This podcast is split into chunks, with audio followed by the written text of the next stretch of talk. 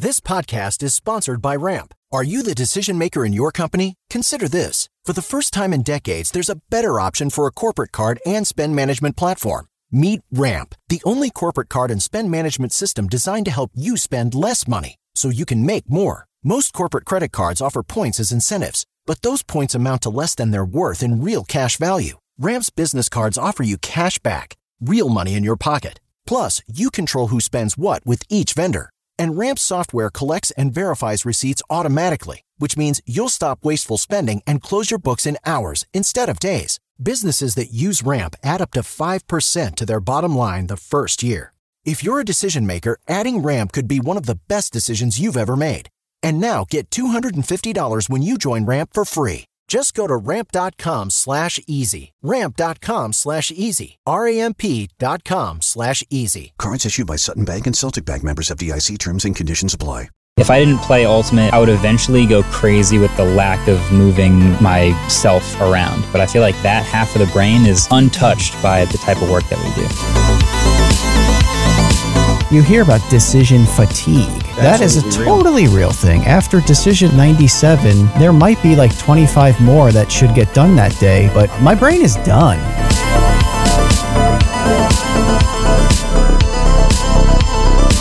There's got to be tons of people out there. They're not going to buy 11 phones every year, but they'll watch your video about each of them. Do you think that that's interesting, or is that just like normal for you?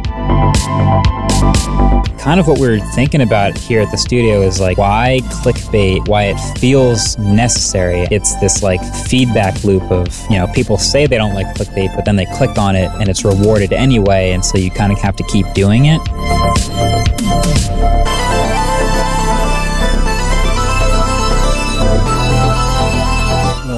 Another question, and this one came in from a couple different people. How often do you wake up at night in a cold sweat, hearing a faint echo of famous YouTuber Will Smith's voice calling your name? Hey, welcome to the Create Unknown, the home of Make Something Mean Something. We are coming to you live from Discord, not on our usual Wednesday night because we have a very special guest and we're here on a very special Thursday night coming to you live. And with me, as always, is Matthew Tabor. Yeah, and I have to tell everybody that uh, producer Ben got his T-shirts today. Glowing reviews. He's he's really happy with the softness. I, he said something about it cradling and tickling his body. He didn't think it was possible to feel that sort of sensation. I, I that that's you know it's not a direct quote from him, but I could see that on his face. Can I tell you a, a, quick thing about the shirts? I mean, obviously Ben is a little biased, and so am I. But with the uh, with the camcorder shirt, which is a white shirt, mm-hmm. I'm so paranoid of spilling something on it because I, I, may have not mentioned this before, but I am a klutz. I'm a total mess. I I will spill a drink on my desk at least once a week, and when it comes to like dripping food on myself. It's a constant problem. I'm like a baby. I need a bib. Maybe I, maybe we should make TCU bibs so I can protect my TCU t-shirt from my own like infantile behavior. Yeah, or you could just cut a hole in a garbage bag and like wear it like a poncho every time you eat. just to, just yeah. to be safe, just to protect the classic but it's worth it. It would be worth the protection because the shirt is so nice. That's why I'm so paranoid about it. Uh, we do have uh, a link still uh, for you to grab your TCU t-shirts, and those are shipping out ASAP this month. So very excited yeah. for people to start getting those. Make sure you post a picture when you get yours. Uh, you know, send it to us on Twitter. Arrive, let us know or whatever because we'd mm-hmm. love to see you wearing your TCU t-shirt. Um, but let's get to our guest because I'm extremely excited. It's been a long time coming having this guest on the show.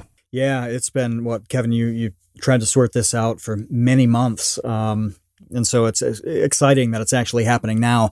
About 12 years ago, a high school kid watched some YouTube video reviews before buying a laptop. When he got the machine, he had a few surprises, enough to, to make a video of his own. And now he has nearly 15 million subscribers on that platform. Uh, it wouldn't be a stretch at all to say that no one has done YouTube better than Marques Brownlee and MKBHD. Eh, being named the creator of the decade in the Shorty Awards isn't easy to do. Eh, being like anything of the decade in any awards is not easy to do. Uh, but it's been a tremendous grind that's included well over a thousand videos, a couple years of the Waveform podcast, two seasons of the YouTube original Retro Tech, and most recently, what's called The Studio. It's a less formal, more behind the scenes video channel involving uh, the MKBHD team. Just a day after going live, nearly 200,000 people were on board with the studio. Uh, and he's got his own annual phone awards that recognize the very best devices and the very best features. And a whole lot of people swear by these rankings, and that's that's the, really the interesting thing here is that um, Marques has famously talked to people like Barack Obama and Kobe Bryant and Elon Musk, but he still makes content that matters to the real lives of his subscribers. If it's in your pocket, he's got an opinion on it, and they love him for it. But uh, YouTube appears to be some sort of a side gig, uh, a hobby here, as the real job is playing professional ultimate frisbee with the 2019 league champion New York Empire. So, look, we need to get right to it. Would you be willing to sit in some type of dark crystal like life force absorption device that drains and bottles a portion of your energy so Kevin can consume it? wow. Wow. Well, what an incredible intro. Yeah, sure. I'll yes. say yeah, sure. Sounds fun. So, I mean, it, such a unique experience hardly ever presents itself. So I'm going to go ahead and I'm, I'm going to get on board with that. I have a question for you though. Like he wanted to know if it was something he could consume, but what is the essence of you eh, how do you consume that? Do you snort it? Do you inject it? Do you just drink it like a like a 5-hour energy? Do you have to drink it every day or is it a one-time thing? Yeah, I'm thinking you have to just immerse yourself in it up to the neck and oh, it goes wow. in through your pores. Yeah, it's it's it's pretty special. Oh, it's yeah. kind of like like the Matrix pods, or um, yeah. What was that movie, Minority Report, the Tom Cruise movie, where like the uh, oh the what, precogs, yeah, the precogs were like floating oh, in those milky yeah. baths. That's what I need. I need a milky Marques Brownlee bath. Um, no, seriously, man. Like, I don't get it. Like, it is on. Are, are, you really one person doing all of these things? It, it makes very little sense to me how you're able to accomplish so much all the time, nonstop. Man, I mean, it's uh, luckily a lot of the the portions of my my life I'm able to like silo into their own like compartments. I compartmentalize very well. So, like, ultimate frisbee is only weekends and after work. It never intersects with like the studio and the MKBHD videos. So yeah, it's uh, I'm able to find time for a bunch of things that I really enjoy, which is it's pretty fun. Sweet. Here, here's my follow up question because I know there are people like this. There are people like Casey Neistat who sleep for four hours and then wake up and run like 12 miles. Are you one of these four hour sleep people, or do you get like a normal eight hours amount of sleep every night? No, I'm I'm I'm somewhere in between. I feel like I couldn't do four hours every night, but I do. I average like six and change, and a lot of that is because I find that it takes me a really long time to go to sleep. Some people have this weird superpower, I call it, where you lie down in bed and within minutes you're asleep. And I do not have that ability. I can't go to, to bed until I'm really actually tired. Mm-hmm. So if, if it's like 11 p.m. and I'm like, you know what, it makes a lot of sense for me to go to sleep right now. I've got an early morning tomorrow. If I'm not tired, I'm just going to end up lying down in bed staring at the wall for three hours until I'm actually tired. So I end up just doing stuff until I'm actually tired and then going to sleep. So yeah, I, my my watch tells me I get like six. It's not bad. I read this stat once uh, in like Reader's Digest or something. I was young, so you know it's one of those things. But like it, it said something uh, about how the average time it takes people to fall asleep was seven or eight minutes. And honestly, that rocked me wow. so hard. Like, I, I think I stopped trusting science that day. There's absolutely no way that seven or eight minutes is the average time it takes people to fall asleep. that can't possibly it, be right. If it said can't an be. hour, I'd say that's fair. That's fair because, you know, some people are going straight away and then others are like two hours of TV. Like it averages out. But seven or eight minutes, that is there's no way that's reality. Maybe because you were reading it in Reader's Digest, and so the study was from like 1895 when people were like farming all day and then like, like raising barns. And then the, yeah. you, you sure you didn't read this in the Farmer's Almanac? no, it's it's interesting though that like the, that you talk about things like sleep because as much as I love talking to all the people who we talk to. And you know we're friends with a lot of them so we talk about you know normal life stuff too. But so many of them have these disastrous lives in terms of like food and sleep and how they how they deal with physical life. And and I wonder how how long you know that's going to last for them. And then you look at somebody who has athletics on the side who who has this incredibly long sigma grind uh, career and and is doing well. Th- that can't be an accident. That you know you take care of yourself reasonably well, and that helps, right? Yeah, no, I've definitely been better about it lately than before. Like I've had, like I remember. So I currently am in like maybe the busiest part of my year because I play for the New York Empire pro team that you mentioned. Mm-hmm. Uh, I also, at the same time in an overlapping season, also play for the New York club team that has a separate oh. set of tournaments and practices and games. Um, and I obviously have the channels that I run. And I've been like really good about, oh, you know, I'm I'm injured like right now, and I really want my hamstring to get better, and that's a nagging injury. So I'm gonna not play this week in an effort to like get better. I've never done that before. I'd always just played through injury and just just workhorse my way through it.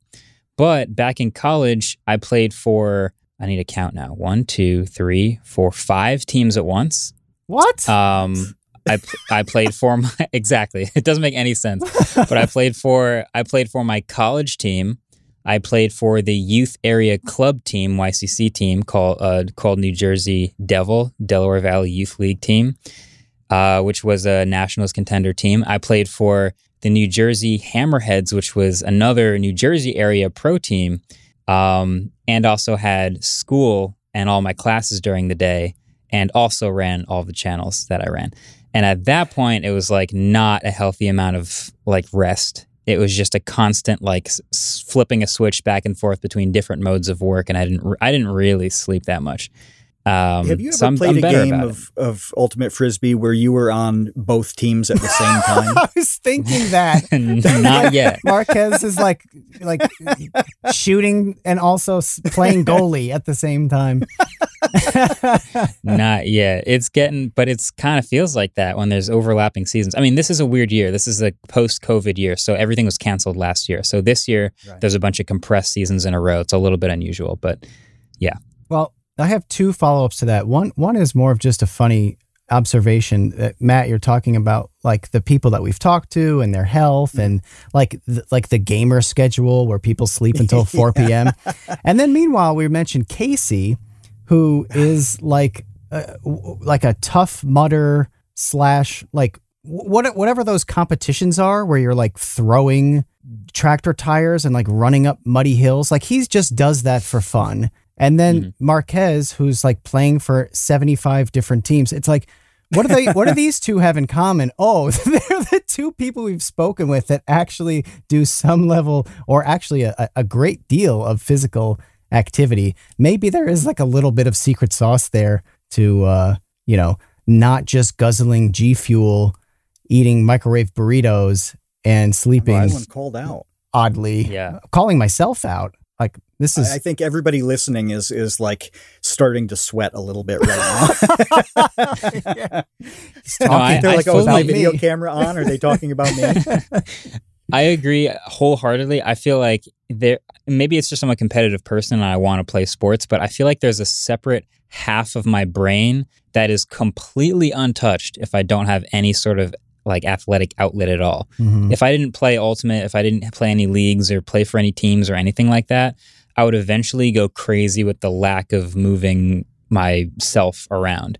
If I didn't have YouTube and videos and the channels and the businesses that I run, I would go crazy just being so physically tired and not having a creative outlet. So those two halves of the brain both getting their use is like super important to me and I can't imagine not recommending that. Like if you can find, it doesn't have to be a sport. It can just be like an activity or just like going for a bike ride or a walk in the park or whatever it is. But I feel like that half of the brain is untouched by the type of work that we do.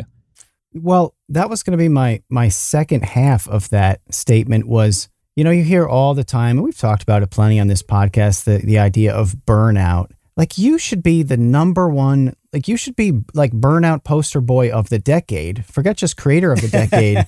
you should be like on the Mount Rushmore of like legitimately like it's okay if you burn out people. Yeah. But you're not. say, "Oh, I get it." My God. Like that's why I talked about like just absorbing some of your life force like it was like gamer gamer girl bath water. Uh, because because it's am- it's just amazing to me. Not not not like I'm asking for like what's your secret, but also kind of yeah, like what's your secret? How do you avoid not just hitting a wall with all of this stuff? You know, it's funny. I, I feel like I can kind of narrow it down to like one common theme. Maybe you can call it a secret, but it is that in both of these endeavors, I feel like I'm a role player and not a leader. And I can explain it for mm-hmm. each, right? So for for YouTube, I mean, for okay, for Ultimate, it's actually pretty simple. I'm not a captain on any of the teams I play for.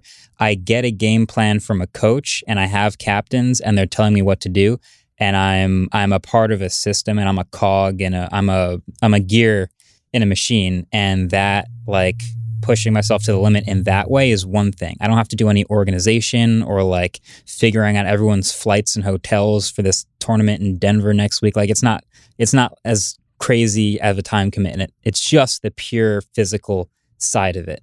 And then for YouTube, what I've noticed about, you know, obviously there's endless examples of creator burnout. Um, but I make videos about products. And I'm sure you've seen a lot of examples of this. There's car YouTubers, there's beauty YouTubers. I make tech videos, so there's a new there's a new thing coming out every week. And so it's actually not on me to to come up with new ideas. Like I I do make some sort of abstract idea based videos once in a while, but really it's like, okay, three new phones came out this week. I already know what I've got to go do. Like I'm getting instructions from a different source. And I, I obviously have to bend it and add creativity my own way, but I'm not a comedy channel where I have to come up with sketches and write mm. jokes and have endless creativity in order to continue to make the thing. So I feel like that's a, you know, maybe that's a common theme where I'm not, I'm not digging down deep to try to figure it out every week which I think is what can kind of cause the feeling of burnout where you're like, I'm out of ideas. I don't know how to keep doing this. So, yeah, that's my secret. That's a great answer. And it when you say it, it now seems so obvious, but I just hadn't thought about it that way because there definitely there are those days, Matt, when like you and I have to make like 97 decisions, like important Right. decisions, even if some of them are like lower on that ladder than the other. They're they're all important in some in some regard. And after decision, you know that you hear about decision fatigue Ah, and real. and It's that is a absolutely real. totally real thing. After decision like 97, there might be like 25 more that should get done that day, but my brain is done. I just can't Yeah. do it anymore.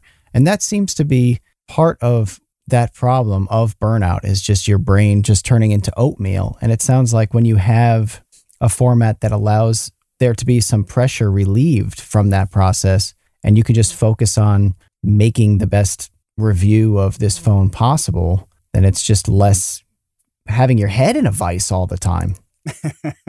Yeah. And another way to think about it is I always I, I feel like it's like the, the the mentality of chasing something versus leading something. Like if mm-hmm. you put somebody on a treadmill and turn the speed up, it's going to get harder no matter what. But if there's something just off the front of the treadmill that lets you forget about the treadmill and you're still chasing it all the time, like that that lets you kind of ignore whatever maybe it's not a healthy way of phrasing it, but whatever burnout you might be experiencing is because you're, you're like, ah, I'm right there. I want to get to the next thing. hmm Yeah. Well, it's certainly working out well for you as far as being able to scale. Also, like I know that uh, like if people don't know, well, you have the new the studio channel, but the the office space that you have is beautiful and it's so cool and it's something that we've talked to a lot of creators about is being able to hire people and get help. Uh, what has it been like having an office space as opposed to you know working from home? Oh yeah. Well, thank you. First of all, I'm we're super proud of it. Um, I I love it because initially it's funny. I was uh, right after college. I was searching for like a some place to move out of my college apartment, and I was going to get like a small like condo and, ha- and turn the basement into the studio or something. And I was I was really close to pulling the trigger on that, and then it sort of fell through.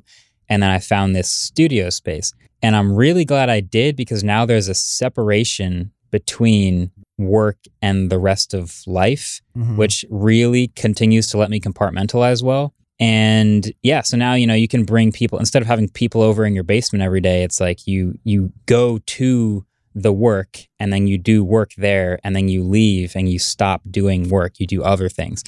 So um, so yeah, we have this uh, this space. It's sort of tucked away right next to New York City. Uh, we have a small team that's growing and has all kinds of different different things we're sort of putting our hand in hands in, which is is fun. We kind of we don't have like a master plan as much as we're just sort of trying to make the best things we can. But yeah, it's been uh it's been great. It's been a couple years of having a team around me, which is super helpful. Mm-hmm. Yeah. Well, it's definitely been awesome to see, and I was down there. For people who don't who don't know, I had the honor of of being in an episode of Retro Tech uh, fumbling my way through quantum entanglement. Thanks for that. I mean, you couldn't have thrown me any sort of so good. softballs on that one. It's like, hey, Kevin, come on down and talk about, uh, you know, quantum mechanics. Uh, sure, no problem. But it turned you out great. It. Yeah, yeah. The the people at Vox um, who who do the production did a really nice job with the animation and everything. Um, uh, so I think it really turned out awesome. But yeah, it was cool to to see the space and to be a part of that. And now you're doing your podcast with Vox as well. I saw that was a, a big announcement recently. Yeah. Yeah, yeah, they're great. They've they've helped out a lot. I've, I mean, I've worked with them in the past, and obviously the first season of Retro Tech did great, and we have the second season that's out now. And if people haven't watched it, they want to see the episode you're on, they should totally watch it. Um, but yeah, that that has been that was unique because they were producing it, and I was just sort of along for the ride. I felt like you. I was like along for the ride. I was like, this is about what now? I'd stepped into the room and they were like, all right, we've set up this thing. Kevin's going to explain this. And I'm like, okay, sounds great. I can't wait. like I'm, I'm along for the ride instead of like trying to to lead the thing myself. So yeah, that, it turned out good. It was mm-hmm. fun. Yeah. Yeah, it's uh it's an episode I think it's just called teleportation. So if you guys look up retro tech yeah. teleportation, uh, you'll see a little bit of a cameo by me. I got to make a Super Mario Brothers reference. I'm glad that made it into the cut. Um, nice. Because I was thinking, like, you know, they probably should have hired like an actual physicist to do this. But then on the other hand, would they have made like a haunted house Super Mario uh, Boo reference? Probably not. They probably probably not. Probably yeah. wouldn't have been able to do that. But um, before we get into like tech stuff, because you talk about that stuff all the time. I want to know more about Marques. Uh, you're a pretty recognizable guy. Do you have any like horrible stories about being recognized in public? Uh, no, I don't actually. Not really. You know, it's funny. I, I feel like I notice what I've noticed is everyone that I meet has a different way of trying to explain that they recognize me. Like that's like that's the that's the entertaining part. Like so, I'll, I'll meet somebody like um, you know, we'll, we'll have a game, like a home game or something for frisbee, and someone after the game will be like, "Oh yeah, my son watches your videos" or something like that, or "Oh yeah, you know, my my nephew was telling me about uh, you do you're a YouTuber, tech something something," and that's always fun. Sometimes I can see them trying not to trying not to be too enthusiastic. Like I'll have people at like a tech event or something be like, "Oh, you look familiar." And I'll just go, yeah, maybe from, I don't know, from the internet or something. And they'll go, you're MKBHD, right? And they'll just launch right into it. Like they, they knew, they, they already knew. But uh, there's a whole spectrum of everything in between, and everyone's got a different uh, approach. Like, do you happen to make tech videos by any chance? Why Like, do yes, you think it's me. so weird? Why is it almost like a taboo thing? Like they're recognizing you from like obscure pornography, where you know it's like not. you Yeah, know, where like, they're like, they're oh god, I got to tease this. Yeah, like it's it's the most normal thing ever. Don't You tell why my wife be that like, I watch your f- uh, phone reviews. Yeah. But why No, do you think that people don't want to just come out and just be like, "Hey, do you make those tech YouTube videos?" It that is a really interesting question. Actually, I th- I I wonder if it has to do again because of the nature of the channel as a product based channel, Uh-huh. where if you watch tech videos, then you must be a fan of the tech, and like most people are. But there's a there's an increasing number of people who are like, ah, sometimes I'm not really interested in the tech, but I'll just watch a video just because I'm enjoying the videos, and then suddenly you're a fan of the person too. But it's not as it's not as normal to be a fan of the person, I guess, as like just being into tech.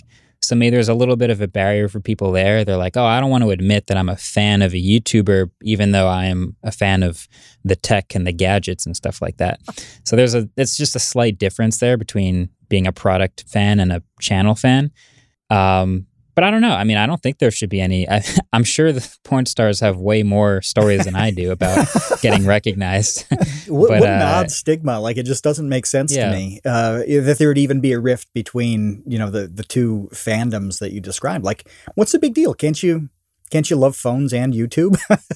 Yeah, exactly. Yeah. No, so I I think sometimes the, it gets weird when people uh, people recognize my car, which is kind of funny um, because I've shown it in videos and it has a unique look or whatever. So I'll like come out to my car in like the parking lot of a grocery store and somebody's taking a selfie with it and I'll just kind of like hmm. wait for them to leave and then then go over to my car because that's I don't know that's kind of weird to me. Did they see you, or are you like hiding? No, usually usually they don't. Like, uh, or literally, I'll come out. My car is Sentry mode. It has cameras in it, and it'll record when anyone gets near the car. So I'll come out, and it'll tell me when I get into the car that two people were near it, and I can watch the video of them like sitting on the hood of my car. I'm like, why? I don't understand why people do that. But yeah, I'm usually uh, I'm usually snooping around the corner, trying not to get in the way. of them fam of them standing your car. Yeah. I never thought about the relationship that you have with your audience. And it's interesting that you mention like tech fans because look, like I will watch a tech video if I want to know about the tech. But but it's it, there's got to be tons of people out there that will just like they're not going to buy 11 phones every year, but they'll watch your Right. video about each of them. What that I find that fascinating. Do you think that that's interesting, or is that just like normal for you? Yeah. No, we think about that all the time here as like part of content strategy. And it is kind of funny because, yeah, you know, most of the review videos, the, the big videos that we make are here's a new thing, here's whether you should buy it or not. And if we do 30 phone videos in a year, for most people, that's 29 videos where they're not really involved in that decision, but they're sort of along for the ride, entertaining it in their mind anyway. Um, and so that's a that's a challenge for us is to to continue to also present that gadget to people who aren't thinking about buying it, who just want to see it, keep up to date, see what's new, see what's exciting in the world of tech, and sort of uh, keep abreast with that sort of thing. Um, and then of course there's the videos that aren't reviews, where we're just kind of talking about tech or topics or events or whatever it is, and people can sort of follow along with that. That's not really as as complex, but yeah, there is there is a good amount of people. I feel I think that's actually one of the most common uh, comments I've gotten in real life in the past like two years, which is, "Hey man, I'm not really interested in all of the tech you review, but I still watch the videos about the tech you review." Mhm. It's, uh, you know, fascinating to me. Yeah, It's fascinating to me too. I mean, when I was a kid, God, I was thinking about Toys R Us the other day. Okay, can I have like a moment to talk about how awesome Toys R Us was and how sad it is for kids today that there's no Toys R Us? I, I mean, look, kids mm. today have so much more other things that are a million times cooler, like like tablets and smartphones and video games, like constantly everywhere. That's way better. But let me have one thing as a child of the 1980s over you, little kids, Gen Z listening, and that's Toys R Us. Toys R Us was, was like a a, mecca. it was a mecca. That's what I was going to say. It was a religious experience. It was going to like a temple of toys. It was Yeah. unbelievable. And now where can you go? Like the Target or Walmart toy sections? That It's not the same at all. blows. It's No. Yeah. not not even remotely the same. Toys R Us was like a Walmart that was just toys from floor to ceiling. Can I tell you something, Kevin? Yes. I never, I never went to Toys R Us. Oh, Not once have I was I ever in a Toys R Us. Oh, This is this is why we brutal. turned out like on the different paths that we we went down. It probably the fork in the road was Toys R Us, and you went to it or you didn't. yeah. Yeah. So so I had a joyful, hopeful childhood and you were just like digging trenches in the backyard. I was digging trenches. That's right. And then uh, two two stones for one dirt. It was uh, a real slog with the shovel. Oh, yeah, your pickaxe. But what I was going to say is that when I was a kid, uh, if you couldn't make it to Toys R Us, you could still get the catalog. Like Toys R Us would send a catalog just filled with stuff. Yeah. yeah, flyers you'd get for free um, as junk mail. But for a kid, it wasn't junk mail because you could just look through that. You could just paw through it with your little Dorito fingers and just look at the toys and imagine the toys that you could have, uh, but you never will. But it doesn't matter. You could still just see them. The point is, I wonder if there's a bit of that going on with watching your videos where it's like, you know, I can't afford this phone or I can't afford another phone or, you know, uh, I'm not really interested in a flip phone, but I want to see what it looks like. If it's like a Toys R Us catalog in 2021, does that I think resonate at all? Yeah, I think yes. I think there's something to it. I think there's a, you know, part of what we try to do with the videos. You know, you see them shot in really high quality, and that's obviously really fun. But a specific part of that is we're trying to shoot the videos as realistic as possible to give you sort of like a sample, like a taste of if you already owned it, if you already had this for yourself. And it's harder for some things than others. Like with a phone i can i can give you like a first person view of like pulling the phone out of your pocket and opening it up and looking at it and examining it and using it and gaming on it and all that stuff. And we've gotten good at that. But like you know shooting some of these car videos where i'm trying to give you like a first person view of the steering wheel and looking out the dashboard and all this stuff it is actually a conscious thought of ours yeah to try to give you a feel like you also already own the thing before you really do own it.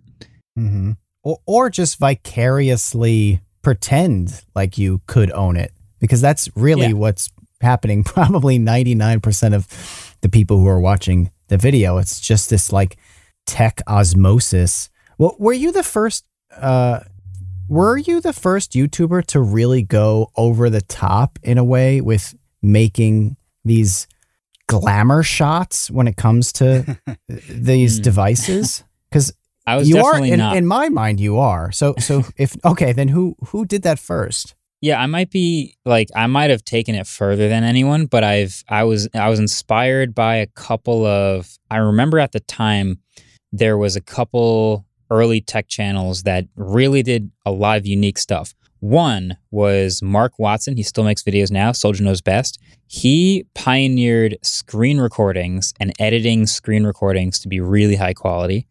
Uh, I would say John Morrison, TLD Today. He was really early to shooting with big sensors and interchangeable lenses and DSLRs.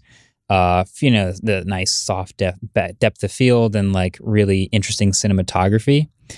And I think there's a there's a couple others if you want to go into like the the vlog game. Like Justine's been doing it for a long time in various styles. Um, I've obviously sort of leaned really into that. Like I'll sh- I'm shooting with cinema cameras and trying to go put you in the shoes of the person who's holding the phone. But like, yeah, I wasn't first, but I definitely try to continue to to stretch that a bit. Try to try to p- move that line forward. yeah it's funny you mentioned justine because i imagine if justine was born in 1900 she would just be like lugging around gigantic film cameras and doing the same exact thing but like vlogging like charlie chaplin or something She would have been the Charlie Chaplin, hundred percent. Absolutely. Because talking to her, it's like, wait, you did, you were, you were literally the first person on Twitch Do, do you know that? Basically. Yeah, and she was doing like live blogs before Twitch even ex- live live streaming before Twitch existed. Yeah, it was called Justin TV, and like the guy Yeah. Justin asked Justine to try out Yeah. his new thing, and she did, and that eventually became Twitch. Which is uh, very few people know this. I was blown away by that story. Yeah, it's incredible. And so it's yeah, weird that- she was It was Justin, and she was Justine. I don't know. The whole thing is like it's it sounds isn't made up. it? It's so bizarre. But um, I want to get back to folding phones. Do we need those? Do you like those? Should should should I be looking forward to folding a phone? What what? Why are we doing this? That's a good question. Uh, okay, I'm currently working on my review of one of the folding phones. It's the Fold 3, the one that folds out into a tablet. Uh, and then after that, I'm going to review the Flip 3, which is the small one that flips out from like a like a pocket square into like a normal phone. Bottom line, I'm going to say uh, no, you don't need a folding phone yet. But the idea, the ambition of a folding phone is really, really something cool right? So the idea of like being able to have a tablet size screen that you fold up and put in your pocket. I mean, that's kind of like straight from the movies. Like you take something out your pocket and boom, now it's the size of like the front dashboard of your car. Like it's a huge screen. That's like the idea that we're chasing.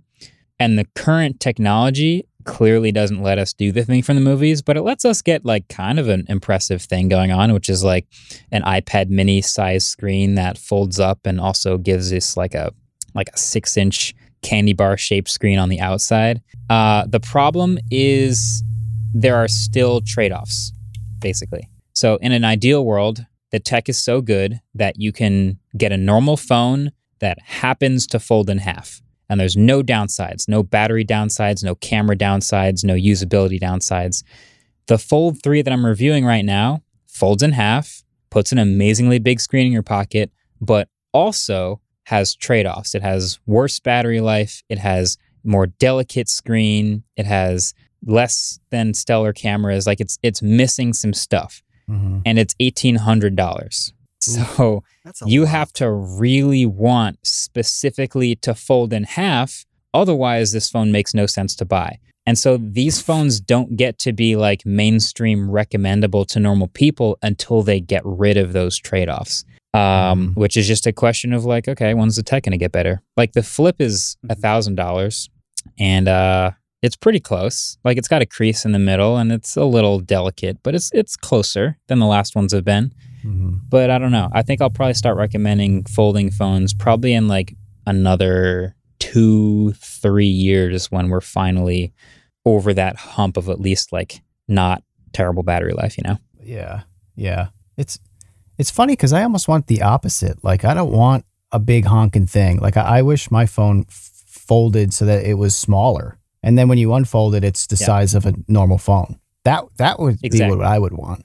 Folds Yeah, yeah, that's into a flip. A chiclet, a, a chiclet sized like, postage stamp that you, that you just undo like 16 ways. Yeah, It's Yeah. yeah, yeah. No, there's I feel like there's two types of two types of people with folding phones, and that's like the two that Samsung made. It's the flip, which is the one that's like a normal phone that folds down, Mhm. and then there's the fold, which is like a normal phone that folds up and out into like a bigger thing. And yeah, you you kind of have to get one or the other. So Mhm. I'm I'm reviewing the big one, the fold. It's it's it's expensive. It's like definitely not for everyone. It's literally like it's twice as much as a normal phone, and you you don't get the same flagship quality experience as like some of the best phones that literally Samsung also makes. But we're so close. Like it's it would be so cool if we got there and they actually got all the trade offs to go, you know, to the wayside.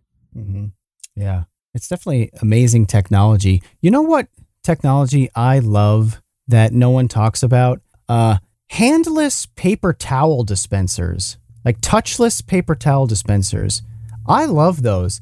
That's one of my most favorite inventions of humankind is being able to go to a public restroom and just wave my hand like a magician to get a paper towel out. And do you have any weird things like that where you're like, "N- nobody talks about this technology, but I secretly love it? You know, it's funny. I actually have maybe the opposite experience of you with various automatic gadgets Okay. because they are typically uh, looking for a certain level of contrast between a white hand and a dark background. Like that's the way they're built. Oh. And so it's funny, like usually the paper towel dispensers are fine, but a lot of the like automatic hand sanitizer things or a lot of these like automatic soap dispensers are particularly bad with darker skin tones and really annoying for me to use.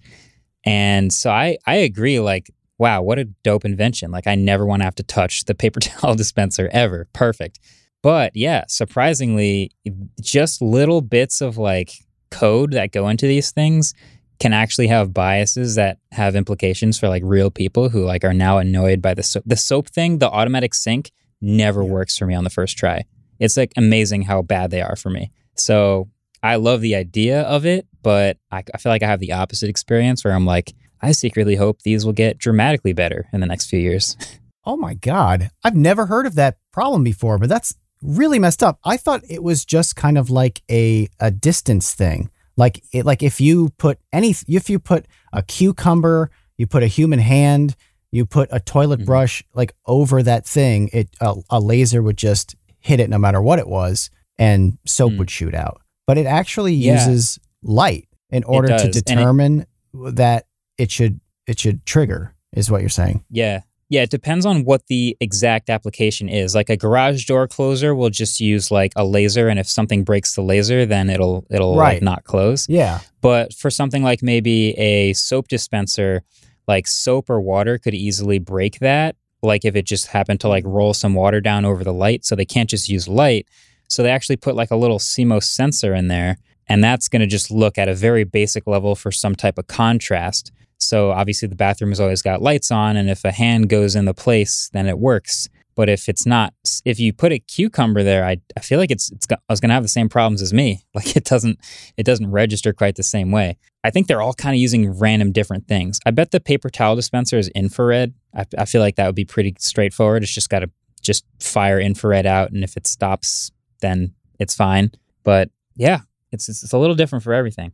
Uh, I think all the patrons just realized that uh, that the money they contribute is going to go to Kevin's bail fund when he's found going around public restrooms with cucumbers, mumbling about testing things, trying to trying to get to the bottom of this. Uh, yeah, I'm going to get a phone call about that one. No, no. What I am going to do though is is put together a, a, coalition of people to reinvent these sensors. Yeah.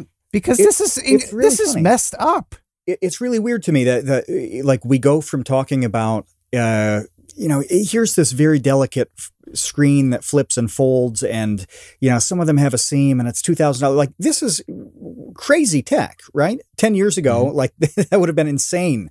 And and then it's like well but this incredibly simple cheap thing actually kind of sucks and doesn't work that well. Yeah that's what yeah I'm you know what it reminds me of? We have a every year we have a blind smartphone camera test that we do. I don't know if you've seen this where we we put a bunch of smartphones like literally the top 20 phones of the year all up against each other. And we don't tell people which one's which but we'll put two photos next to each other and just have people vote for which one they think is the best one. And so inevitably you know you put the iphone up against the samsung and you put the motorola up against the tcl and you just kind of you just see how it goes. You know you never really can predict exactly which one's going to win and what was funny is one of our findings in that is a lot of smartphones, especially some of the ones made in Korea or made in certain more regional, uh, local areas that aren't like as global, uh, will really bias for a fairer skin tone. And if you present it with a darker skin tone, it'll try really hard to lighten the face because that's what it does with every photo it takes usually. Mm-hmm. And that's typically fine, even if it's an iPhone, if it's trying to do this little normal HDR thing, it's like raising the shadows up. But sometimes you get some really weird, like really, really weird looking faces out of darker skin tones on some of these phones. And it's like, yeah, the tech is amazing, but they are, it's just made by people. Like it's just, it's code written by people and it's people who have a job to, to make a piece of software do a certain thing. And, you know, that's not completely bias free. And so you try to get it as good as possible. And you do get some pretty great phones out of it. But that was one of our interesting findings is it's actually not perfect. Mm-hmm. Well, you talk about, um, you know how hard it is to evaluate some of these features, and that you need something like a like a blind camera test, and and you know to identify what's working, what isn't. Have you ever gotten something wildly wrong though? Like, is there is there a, a video that you've made on a piece of tech where you flat out regret having made that video? Mm, um, it's a good question. I because it seems like that with if you make you know 12 billion videos about tech stuff, which you know sometimes when I have uh, advice, I'm I'm pretty simple. I'm certainly not nearly as sophisticated as as most people, but you know I feel one way uh, when I get it, and I feel a different way six months, and a different way beyond that 12 months down the line. Like, is there is there anything where you thought you nailed it, and then well, for better or worse, uh, changed your mind? I don't know if I have a good example, but I do know there's there's definitely different amounts of time that it takes that we've learned to like properly review a thing. Uh, and that length of time really varies. Like you could hand me a pair of headphones right now, and within probably three hours, I could tell you everything you need to know about this headphone and if it's good or not, short of battery life. Like everything okay. about the headphones. Uh, you give me a smartphone, then you're looking at maybe a week or so to really iron out like the daily usage habits. That's typically how long it takes me. And then it's funny with like cars, with like a, a thing people expect to have for like eight years. it's, you know, yeah. I can only tell you so much before it's like, I don't know how long, how many miles you have to drive before you need a tire rotation and before things start to break down. It, everything I do with a car is really kind of a first impression. So it's kind of a spectrum of like how wrong you really can be. Um, one thing I'll I remember though about the blind smartphone camera test is like we try to be as uh, as fair as possible with the brackets because we're behind the scenes like making the brackets. So okay, we're gonna put the Samsung in the first round up against you know the TCL, and the Pocophone is going to be against the iPhone, and we're not like rigging it or anything, but we're kind of expecting the better phones to win.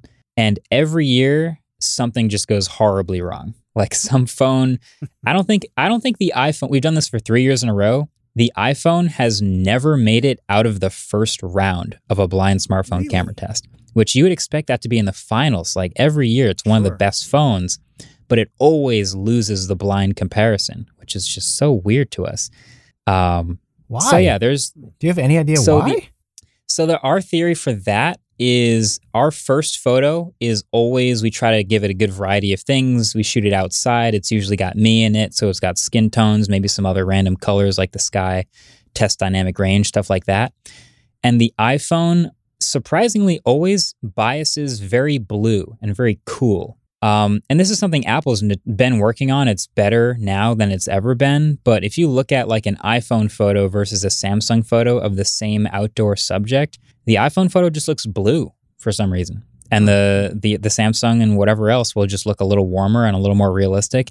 And the second you put them next to each other, people just immediately pick the other one. The iPhone just loses first round every time.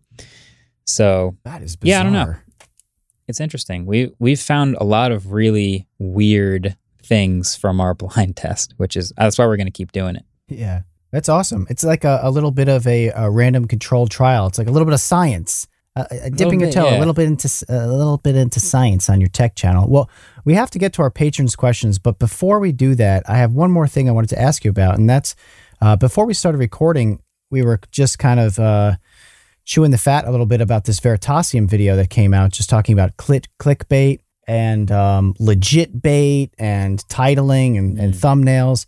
And you had mentioned that this was something that you were thinking of doing, is making a video about this subject. And um, I specifically didn't want to hear your reasons why, so that we could save it for now, so everybody could hear your reasons why. So, what are your thoughts on you know, uh, Derek's video about clickbait and and what were you thinking of doing to make such a, a, a video on your own channel?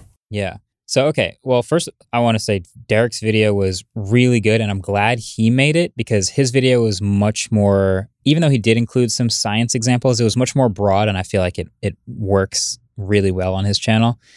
Um, but kind of what we are thinking about here at the studio is like why clickbait not just why it works, but why it feels necessary. And it's it's this like feedback loop of you know, people say they don't like clickbait, but then they click on it and it's rewarded anyway. And so you kind of have to keep doing it.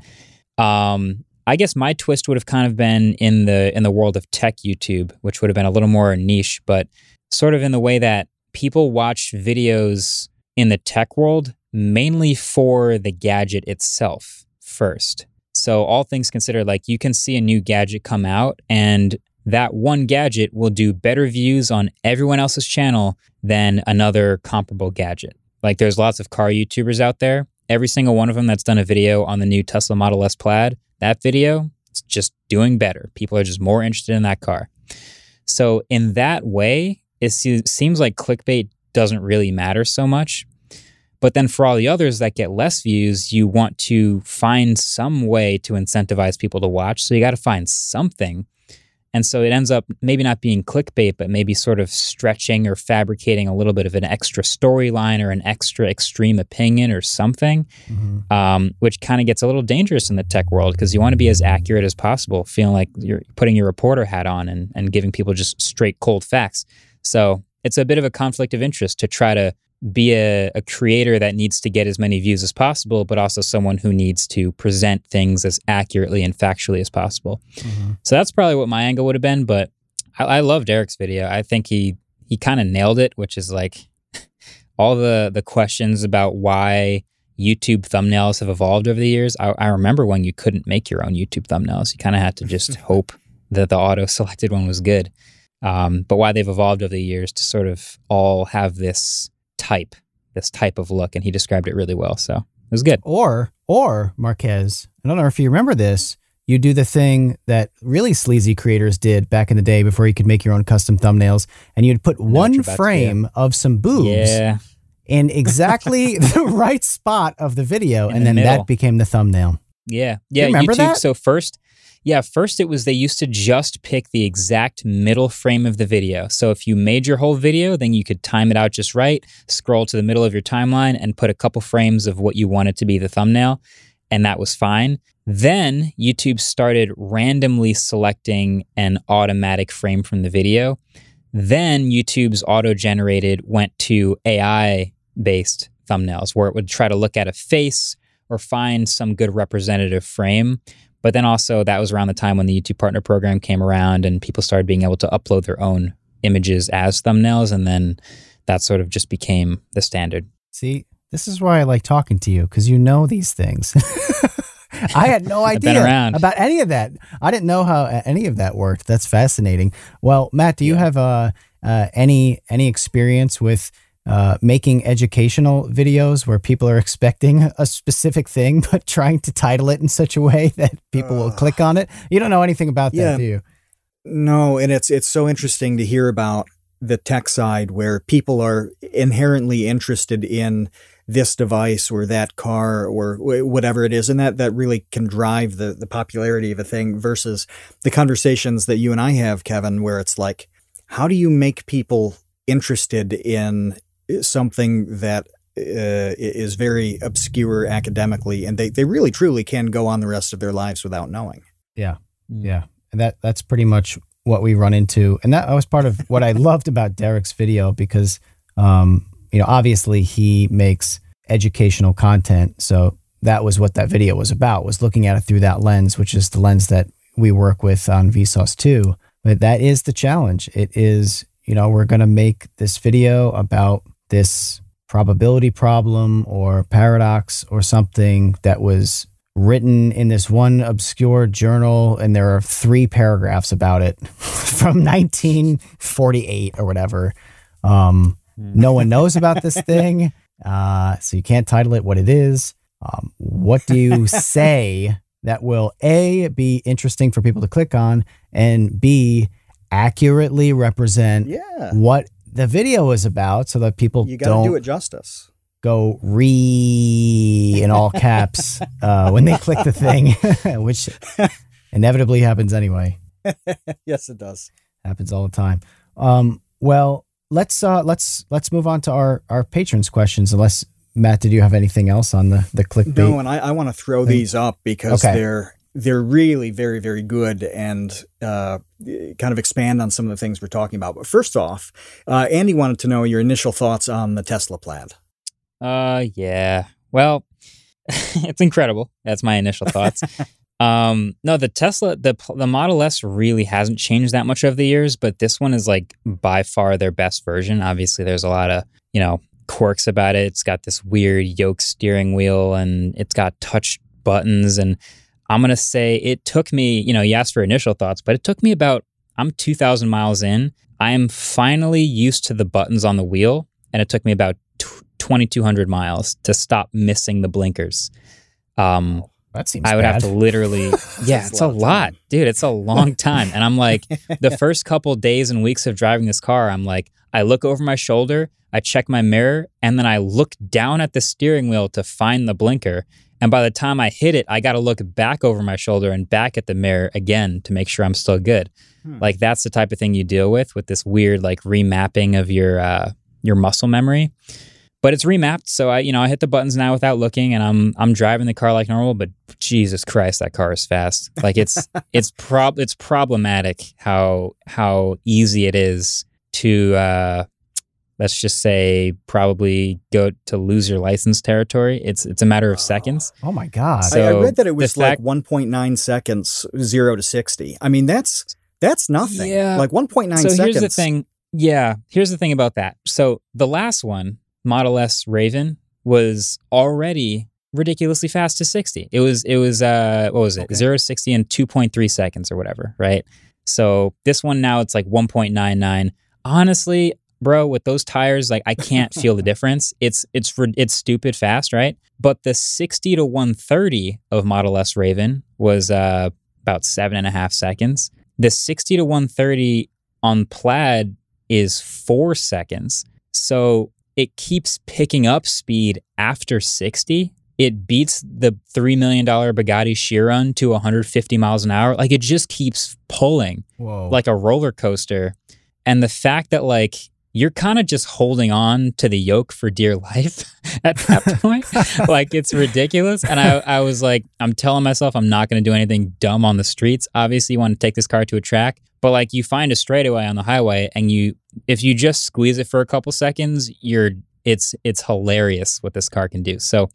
Yeah, no, it's it's crazy. The car is great. The materials are great. Like the, it's a fun car. I don't know if you saw Doug DeMuro's recent uh, video he did of it. I watch like every every video he does with every car, and it was probably the funniest reaction I've ever seen to anyone stomping on an accelerator pedal ever. It was great. Well, there's a, a, a question to tack on to this that I, I really like because I've never thought about it. Um, Andy brings up how you know technologically savvy Teslas are. Uh, does that make Tesla a tech brand or a car brand? Oh, that's a that's a great question. Uh, That's that's, a a, really question a lot question. of car companies. Yeah, a lot of them are trying to figure that out still. Honestly, they're both, but they do have a much much bigger advantage as a software company than they do as a tech company. Because right now, if you ask like I don't know Volkswagen, Volkswagen, are you a software company or a car company? Oh, of course we're a car company. Our specialty is like making millions of cars every year and cranking them out in perfect condition from the factory every time. And if you ask Tesla, you know, I'm sure they would say they're a car company too, but like you can't push an over the air software update to a Volkswagen car. You can't like make the software better every year. As far as I've seen, you can't push a software update to make the car faster. Like Tesla's in another world with software with their cars. Um, and someday they're going to have to get as good as the Volkswagens and Toyotas of the world as far as like cranking out millions of cars because they're definitely not as good as those guys yet. Um, but who do you have more faith in? Do you think Volkswagen is going to suddenly become a really good software company, or do you think Tesla's going to figure out an assembly line? Uh, One seems easier than the other. yeah. yeah, I would agree. Yeah, that's re- uh, just a really interesting concept, though. That um, you know, I think it's pretty rare for a company to be so different and so significant that you even have a question about whether it's like one of two radically different things. Mhm. Yeah. What are they? Yeah, no, that, that I'm just still kind of you know mind blown by by the the possibilities of that. Um, but Isaac wanted to ask about retro tech and what it was like making a couple seasons of that show, and if you had a chance to keep going, would you do it? Yeah, no, that was a that was super fun. So we've had two seasons of it now. Uh, first season was actually we kind of had a different idea for each season. The first season was Emmy nominated, amazingly, but it was uh, literally just six different gadgets from the past and like how they changed our future. So we had the Walkman in there, we had the DynaTAC, the first ever mobile phone, and we just went through and explored that in like 25 minute, half hour episodes. Then the next one was actually uh, six different like future concepts and why we haven't gotten there yet. So obviously you heard about the teleportation episode, but we also had a flying cars episode. Like how many times have you heard about the Back to the Future flying car and why are we not there yet? And the and for that matter, the Back to the Future uh, self-lacing shoes and all the wearables we are supposed to have by now. And also, what about time travel? Like there's tons of examples of things we thought we'd have. So that was season two. Um, yeah, no, it was it was really fun. It's like I said, it was uh, it was produced in in collaboration with Vox Studios, so it was it was a little more off of my hands. They were in charge of the editing and the production and the story and the guests and like making it all come together. So that was really cool for me to like just be a part of the direction of that and like you know sort of point a finger and things happen. So like I go, hey, you know, Kevin would be really good for this episode, right? And they go, yes, yes, we'll, we'll make that happen. and so that it happened. Um, but yeah, usually, you know, with all the MKBHD videos, we're doing every single thing from beginning to end. So it was fun. I think we do it again. Can, can I jump in real quick before we get to the next patron question? Because I have my own question. Uh, do you do you like any re- like ret- like literal retro tech like cassettes or vinyl? Even all of these things are coming back. Like a lot of uh, groups, a lot of like metal bands that I'm into are like literally making cassettes again, and that's a thing. Oh wow! Do you do you like any of that stuff, or is that like not does that not interest you? You know, it's kind of funny. We came up with retro tech as an idea because I have almost no experience or nostalgia for any of it. Mm-hmm. Oh, and like I, you're right. I do see like records coming out now. Like obviously it's been around forever, but like I'm like, oh yeah, this new artist I like is making a record. That's interesting. But um, yeah, no, it was a big part of like the first season was like, what do you mean you've never used a Sega Genesis? Like everyone your age has at least tried a Sega Genesis. And I'm sitting there like, no, I've never used that. I've never used a Walkman. We should we should like just immerse me in that world. Like let's figure it out. So to answer your question, I feel like I don't really have as much. My first game console ever was the PS4 when I went to college. What? Wow. Wow. Yeah. So uh yeah, I was a little I was a little bit of a bubble. I was in a little bubble. Thanks, mom. But hey, it, it let us make a pretty good season. Yeah, yeah. Oh, and look at you now. Look look what that bubble did, mom. Yeah, now thanks, mom. you have turned your tech. son into like one of the most famous tech obsessed people on planet Earth. Great job. That's awesome. Well, on uh, on tech products, Isaac wants to know what it was like handling an Apple product before it was announced or revealed for the first time, and whether getting things ahead of everybody else really affects your production flow. Uh yeah, it definitely does. Uh I feel like that's two different worlds. There's uh reviewing a tech product that's already out and sort of has a reputation already. And then there's this weird unique pressure of uh a device that's about to get announced and has a whole bunch of rumors about it and then suddenly it's in your hands and you can't say anything yet, but you'll have an hour or two to spend with it and create your entire impressions to answer everyone's hard-hitting questions that they're wondering about it. And it yeah, it is a very unique workflow where you're like you're trying really hard to ingest as much as you can about this gadget and really figure out your take, but also like they're going to take it out of your hands in an hour, you better get to work making the video too. so, yeah, it is uh it definitely affects our workflow, but it's it's fun. Honestly, it's it's it's a lot of fun. I feel like it's a unique privilege that we do get that opportunity to tell a story of a gadget. Sometimes there's some really crappy gadgets that come out and we have to tell them hey, your your gadget's pretty bad. I know it's about to come out, but like the world needs to know it's bad. So yeah, no, it's it's a good time. Uh, talking about specific devices, APM's question is about Samsung Galaxy watches and how you tend not to give them a whole lot of attention. Uh, is there a thing about Android watches uh, that that makes them less appealing to cover? Will that change with the new Wear OS? That's a good question. I think they're they're on the radar again because of Wear OS for sure. Um, it's funny. There's there's so much like there's always especially this time of year there's like a balancing act of like I want to cover everything, but also too many things come out for that to be possible. Yeah. So like we move from one thing to the other to the next to the next to the next and like it was Pixel 5a 2 days ago and then the Fold and then the Flip and then hopefully the watches but also the buds and then by then it's going to be the next week and we're going to see the next announcements and events and it just keeps going. Um, so yeah, we're sort of in the in the middle of that balancing act and I think the watches are on the radar this time. But uh yeah, they from what I've seen are really really good if you use a Samsung phone, which is kind of like an Apple Watch. It's really, really good, but if you use an iPhone, like you have to be in that world. So if we're going to talk to that subset of a subset of people, then uh, it's obviously going to be a smaller audience than than usual. But I think they're on the radar. Should be cool. Yeah, no, that's interesting. So my first like device, uh, in addition to a phone, was the first generation of Samsung watch. I got it fairly recently. You can imagine how how cheap it was uh, getting an older one. This thing is awesome. I love this, and so now I'm actually excited to see what is coming next, so I can jump on the train of of kind of current smartwatch tech. Um, and I I yeah. do use an iPhone, and I you know wondered about the compatibility between the two, but uh, yeah, I'm going to pay close attention to to all that stuff because I want to have a good experience, but I don't want to change my ecosystem. You know. Mm. Um, that ecosystem. So we have a couple production questions.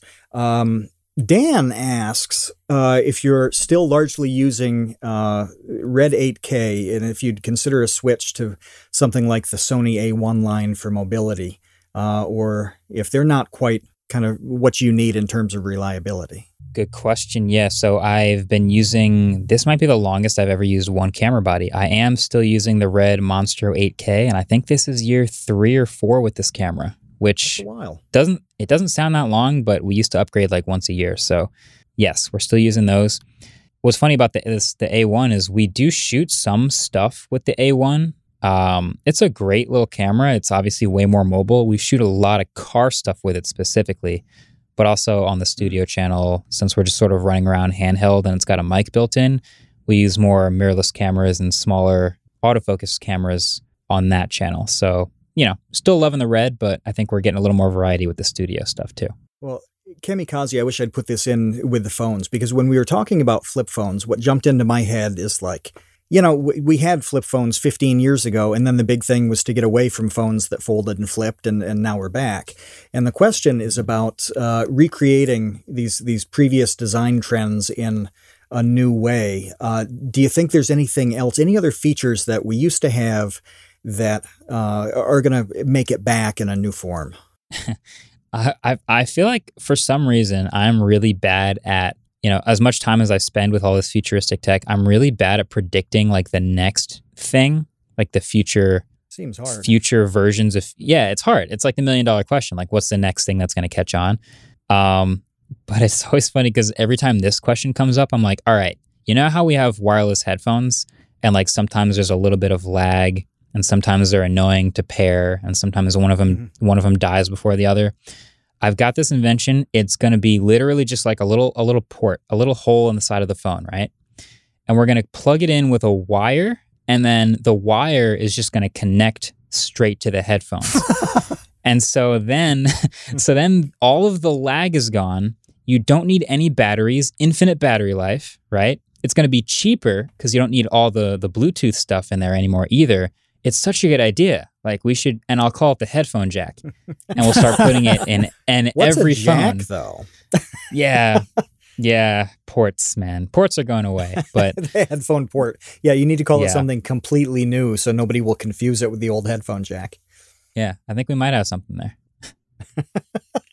yeah, it does seem really hard though to uh, to know what's coming next, and I, I bet you get that constantly, where you know it's like, oh, please predict 2023 tech for us. And yeah. it seems dangerous and difficult. Million dollar questions. Uh, we have we have a couple kind of uh, specific production questions. Uh, APM asked about inspiration on scenes, thumbnails, composition, the colors that you use. There's there's got to be an aesthetic, and you know we saw it with uh, the studio. You you obviously put um, a, a, fair bit of effort into figuring out how that was going to look and how it was going to come off. Uh, where does where does all of that design come from? Um, yeah, you kind of get an eye for it after a while. I mean, we have a team now, art director, uh, set design, but a lot of it is just like I, there's like a bunch of ways I've seen tech videos done, which is like you can have this moody lighting or you can do this really high contrast, like dark look. But I'm, I'm still at the end of the day, like trying to give you an idea of like what it's like to own it for real and like hold it in your hands. So I find we often do like pretty high key lighting and pretty bright environments, and we go outdoors when we can. And generally, that's just like so you can see it better and like just feel like you're in your own environment. And sometimes you'll feel like you're in my home or my studio or whatever it is, but that's the basic idea. Yeah, well, it certainly works. Um, well, Tom Videogre wants to know what it was like being a part of the Discord movie with Danny DeVito. Oh, uh, it was great. it was just fun. I mean, you'd imagine you just imagine what that would be like and how fun it would be. It was all of that.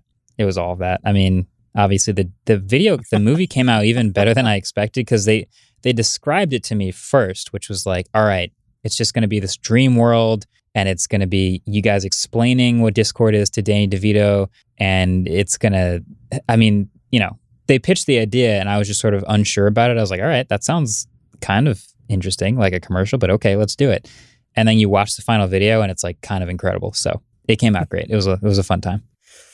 Well, we have another a cinema question, and this one came in from a couple different people. Dan Latch ultimately phrased it. Dojangles inquired about this, but how often do you wake up at night in a cold sweat, hearing a faint echo of famous YouTuber Will Smith's voice calling your name? uh yeah, about once a, once a once a week, about once a week. uh, and you know, it's probably never going to go away. I know it was about two years ago, but I uh, I did have to, you know, when I talked to Will afterwards, we had to bring it up just to squash it because it was like once every day until until we addressed it, and uh, you know, now we've we've addressed the pronunciation, we've got it all square. So you know, it's in it's in the rearview mirror. You know, Will's a good guy, obviously. Do you think uh, there's do you think there's going to be another rewind, or is that do we know if that's officially dead or did it just like phase out to nothing? Uh, uh, I think the latter. If there was like a no, we're yeah. not ever doing this announcement. Yeah, I think they just haven't I mean, said obviously, anything. I think it's, yeah, yeah, we're just going to stay quiet on made that. sense. Can yeah, I, I say something real quick obviously. about Will Smith? Uh, for people who don't know, I don't even know if they do this anymore. Maybe they still do, and I just don't get invited, which is fine. But they had this thing every year called Creator Summit, where YouTube would invite, yeah. I don't remember how many people, like a few dozen creators to a location in like New York City or whatever. And it'd be a full day of different activities. And they have, you know, speakers, like different, like keynote speakers and, and interviews and stuff. I'm not throwing anybody under the bus because it's not what I do. But there have been really terrible people that they had in the past. What I will mm-hmm. do instead is prop somebody up, and that was Will Smith.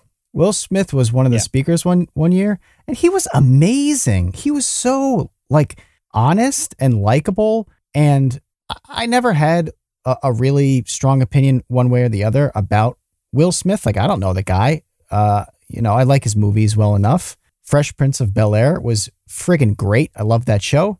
But you know, he's an actor. I don't really get strong opinions on actors unless it's Steve Buscemi. But everybody knows about that already. I loved what Will Smith had to say because he was so honest about kind of like the trajectory of his career, where he was talking about being a star, you know, being a blockbuster hit actor, where no matter what movie he put out, it, you know, rocketed to number one on the box yeah. office. And then that kind of stopped happening. and he's talking about mm-hmm. like what that was like and the things he was getting into and YouTube and all this stuff. And, uh, I just wanted to throw that out there in case anybody wanted my opinion on whether or not I think Will Smith is a cool guy. Um, I, I, I thought he I thought he was great. I thought he came across a lot of these people these celebrities would come across weird in different ways, and uh, I left that experience just feeling like I, I kind of wish I was real life friends with Will Smith.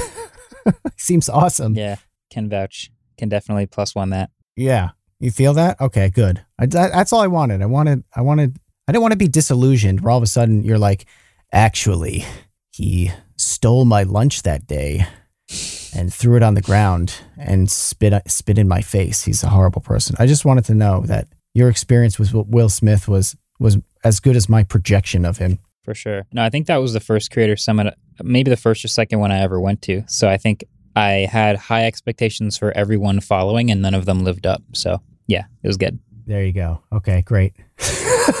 well, we have two quickies here. One's from Linus, uh, which I almost I almost missed. I forgot to flag it here. It, it, this is really interesting. He was talking. Uh, he was talking to me about uh, kind of the, this this like air grab that happens in in like all over YouTube, and I'd never noticed it until he mentioned it. You know, when people are talking, you got to do something with your hands. Even though my camera's not on now, I'm still talking with my hands as I'm talking to you two. Um, how, how do you like is there an element of being self-conscious about what you do when you're like hundreds or a thousand videos in with you know are there things that you think about uh, making sure you keep in terms of you know the motions and, and how what you do with your body? Or you know do people give you a hard time? How does that work? Uh yeah i think it's inevitable that people probably give you a hard time no matter what i something i think when you first start making videos that you always feel like is, oh, wow, I hate the sound of my own voice and I hate editing my own face. This is terrible. Uh, I'm here to tell you 1200 videos in, still terrible. Still, you, you don't get still used to it. it. It's, it's going to be bad. You're going to have to hear your own voice a lot. But um, something I try to keep in mind is I'm trying to, I'll try to like, as far as mannerisms, I'll try to like almost explain when I'm explaining things anyway. I'm trying to explain it to like my friend standing next to me. Like if if I was at practice and somebody said like, "So what is the new screen like?" Like that's how I would try to talk in a video and actually like break it down and hopefully uh, get the message across. But at the end of the day, most of my footage is B-roll anyway, so hopefully not too much of me flailing my hands around and yeah, hopefully it's not too bad. The last one is from Curious Tangents. By the way, thank you for signing up uh, on the Patreon uh, Curious Tangents. That is very much appreciated. We got such a rush last week of, of people supporting us. It's amazing, and it really does make this show happen every week. Uh, and this is, it's such a good idea what Curious Tangents uh, shot out here. Uh, their dream YouTube video is Simone Giertz building terrible tech and then you reviewing it. Is, mm. is there any type of uh, collab in that universe that, that you ever see doing where it's you taking seriously terrible tech. I I think so. I think so. I lo- we we come up with April Fool's Day ideas all the time, kind of relentlessly, mm-hmm. to the point where we don't know which one to do every year. um, no, I, lo- I love that. I mean, Simone, I met her at uh, the the Tesla Cybertruck event where she brought the truck that oh, yeah. she built, and it was mm-hmm. like incredible to see it in real life. It was like surreal actually looking at the thing. Um, yeah, I th- I would love to. I think that'd be great. We should get her on the podcast. She's a literal genius. How is it? Uh, how has she eluded us this long? Uh, That's what I want to know. to be perfectly honest, I don't have a personal connection to her, so oh, it would okay. it would require a little bit of uh, jujitsu on my part, but it's worth doing. Start training. yeah, start training. exactly, exactly. Um, well, look, man, I'm so glad that that we were fi- finally able to make this happen. Um, you know, you it's weird we do this podcast with such varying levels of creators on on purpose because we want listeners to hear from people who are legends like yourself. We want we want people to hear from um, those who are up and coming, and and also we've had a, a, a couple of people on who were up and coming, and then like a month later we're just crushing it and blowing up out like of out kudos, of nowhere. Yeah. yeah. like many kudos, which is so funny. Uh, how he just exploded uh, right after our episode. But yeah, yeah, truly great um, to talk to you. All of the projects that you're doing.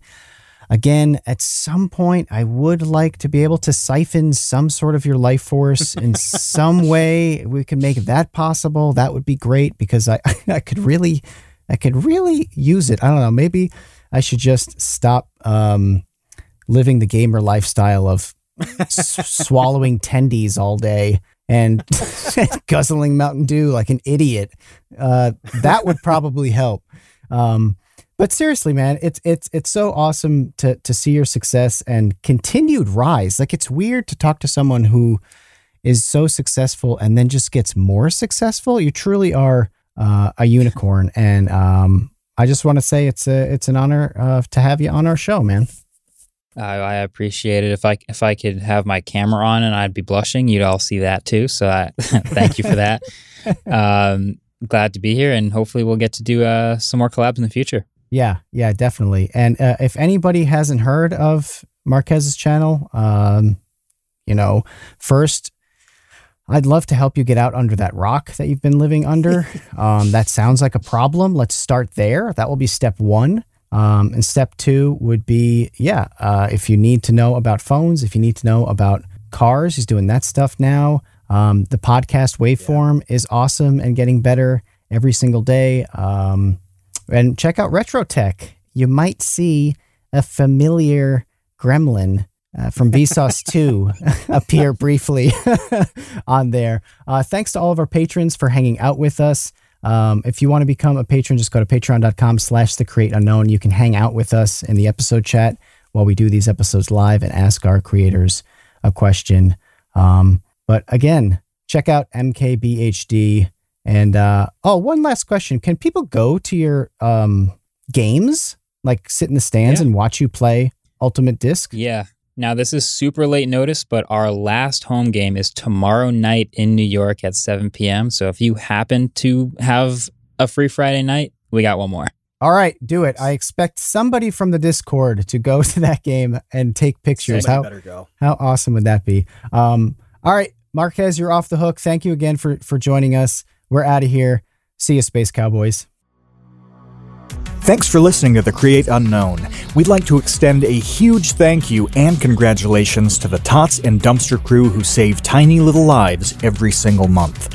A tremendous shout out to our elite baby gang commanders Linus, our newest, Trev's Dead, Boromir, Bot Dogs, Chinchilla, Isaac, Conrad, James, Andrew, Jeff Davis, Patrick Pister, Baseweight, Monahim, Dojangles, and Zero and thanks to our grizzled, battle hardened child infantry Jen Mafasanti, Kevin Menard, Mikhail Steinke, Risebread, Sean Malone, Triple Question Mark, Ryan, Kamikaze, Maria Marco, Sheep, Tom Videogre, Jelksies, and Dan the Latch.